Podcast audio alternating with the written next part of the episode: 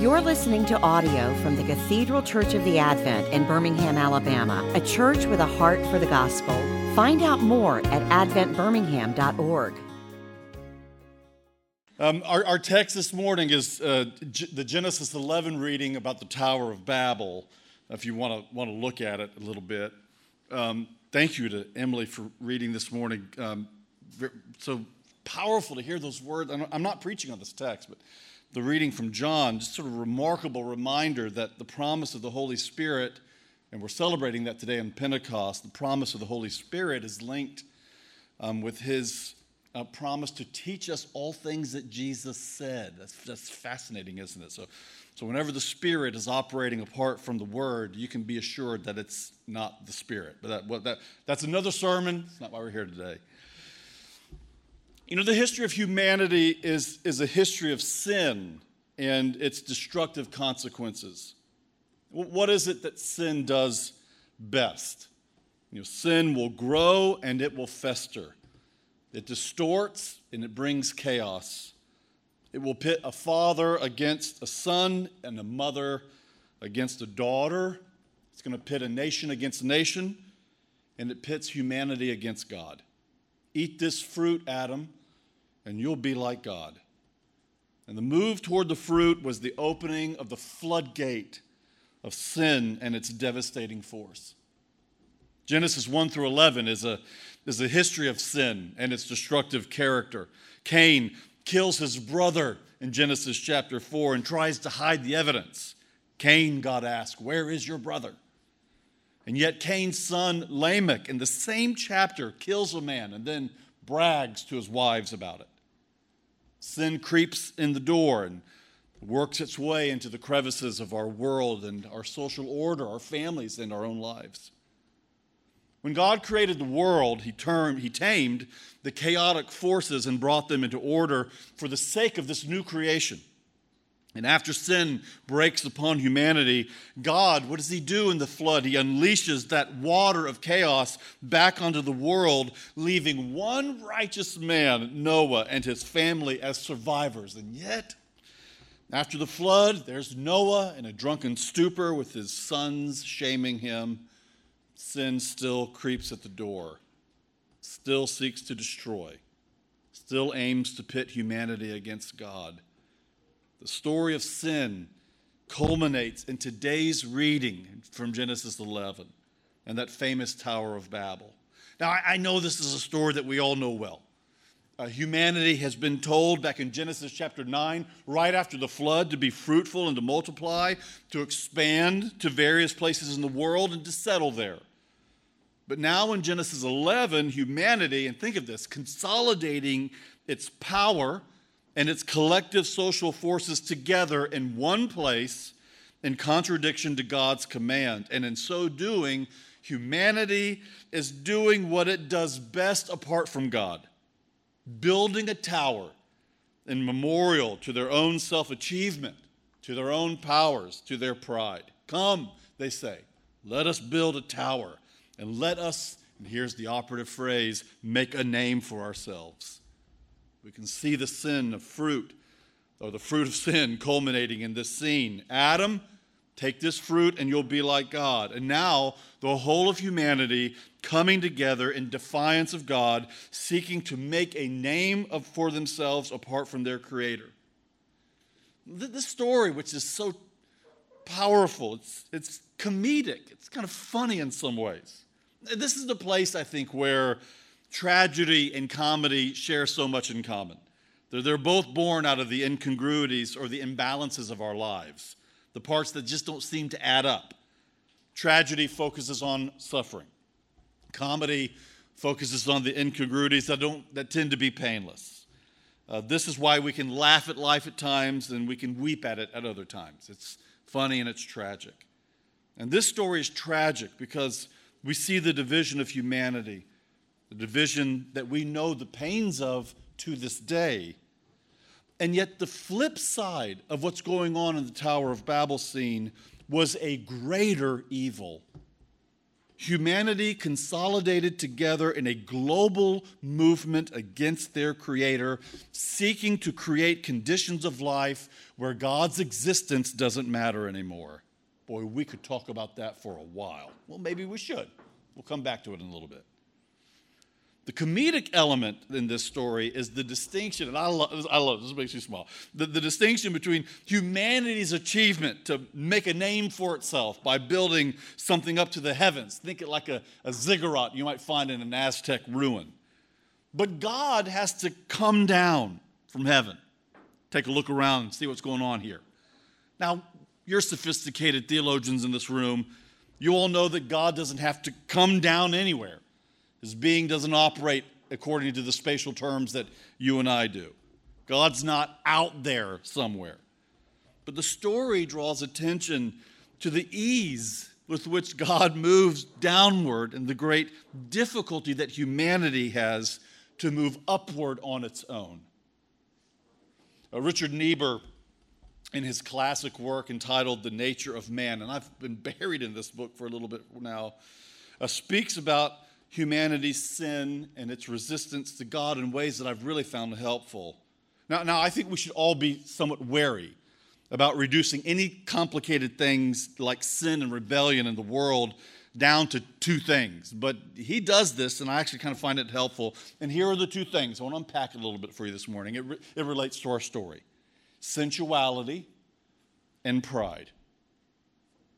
Sensuality. What, what's this all about? It's the denial of our transcendent relationship to God. It settles for the material world and the pleasures that this world can offer. Sensuality pants after the things of this world in order to find the satisfaction that only the transcendent, that only God can provide. This is why C.S. Lewis so famously said, We're far too easily pleased. It's, it's not that our aspirations are too high when seeking pleasure, we set them far too low. Our sensuality expects creaturely things to satisfy our souls, and we'll hunt for pleasure and, and satisfaction in whatever corner of our existence that we might find. Whether that's the typical things like the bottle, or power, or sex or even the less obvious things like whether or not our kids get into you name it college or, or membership in the club finally gets approved. I'm not poking at these things, turning them uh, in and of themselves, but the devil and our flesh are experts at taking good things and turning them into ultimate things. And the end result is always the same the great disappointment that sensuality leaves us with. So we're left with a prayer at the foot of our own towers of Babel that we build. Teach us, O Lord, draw us, O Lord, to you and guard us, Father, from taking the good things of this world and turning them into ultimate things. And, and guard me, O Lord, from hunting after the evil of this world that makes a mockery of you and your desire for me. Come, they said, let us build a great tower together. That's the danger of sensuality. But they also said, let us make a name for ourselves. And here we have the danger of pride. So, pride is this denial of our own finitude, it's the flip side of sensuality. Sensuality denies our relationship to God, the transcendent. Pride is the denial of our own finitude, the limitations of our humanity. Pride is where we claim too much for ourselves. It refuses to see us and a posture of dependence. Pride seeks to overcome a finitude by human self achievement rather than reliance on our Creator God. It fights against the limitations of our flesh and, and then it bows at the altar of progress. It stands before the achievements of our own technology and says, just give us time and we'll overcome those things that hold us back, even our own mortality. I used to think all of these conversations about artificial intelligence melding with our own humanity and biology as the stuff of the crazies, you know, goofy, conspiratorial, off the grid stuff. Not anymore. There are concerted efforts throughout our whole globe right now in our worship of technology and progress that are seeking to overcome our mortality by linking together our bodies and our technologies. And if you don't think it's already happening, take a look at the phones that we can't get rid of. Lord, help us.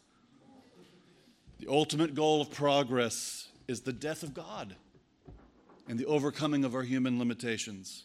Believe me when I tell you that towers of Babel are still being built. And then God comes down in the middle of this of humanity's great moment of self-declaration. This is, this is the incongruity of the story. God comes down and he says, That'll be enough. And chaos ensues. No one can understand each other anymore. The languages are dispersed and the great migration begins. In the Jesus Storybook Bible, which I see enough young families in here, it's probably on your shelves. Good book for old people to have too, by the way. Tells us that with Abraham, and what a great turn of phrase. When Abraham comes on the scene, I think the story says something like this And now God's great rescue plan begins. Just think about the contrast between Genesis 11 and you flip a page and you're in Genesis chapter 12. In Genesis chapter 11, humanity declares, Let us make a name for ourselves. And in Genesis 12, God tells Abraham, I'm going to make your name great. Our hope for redemption from the sensuality and pride of our world requires us this morning to follow Father Abraham, to walk his path of faith, to turn Godward in hope for a future a future not shaped by human self achievement and the building of towers, but a future shaped by God's salvation, his move to redeem the world from our own tendency to destructive power. When the Spirit of God falls on his people in Acts chapter 2, all of the effects of Babel are undone on that great first day of Pentecost. Just like when God hovered over the chaos of the deep and brought order out of the chaos of the primordial world. Now in Acts 2, the Spirit of God hovers over God's people, and all of the diverse languages of the world don't lose their diversity, but they are no longer a barrier, no longer a matter of division. Everyone can understand the language of their foreign friend. God is making a name for himself with this people and preparing us for a future with him. Maybe I'm overstating it, but I do believe that we are in shifting times, friends. The promises of progress, the promises of a future where human beings might find their true potential without God, without transcendence, without their own bodies. These sentiments permeate our world. Towers are being built anywhere, everywhere. And Lord, have mercy, I'm sure we're building our own towers ourselves. But God, being rich in mercy, calls us to himself this Pentecost Sunday again. And we pray together for God's Spirit to draw us to him away from our towers and toward his Son. Amen. You've been listening to audio from the Cathedral Church of the Advent. If you live in Birmingham or find yourself visiting, we hope you'll join us for one of our Sunday services. Find out more at adventbirmingham.org.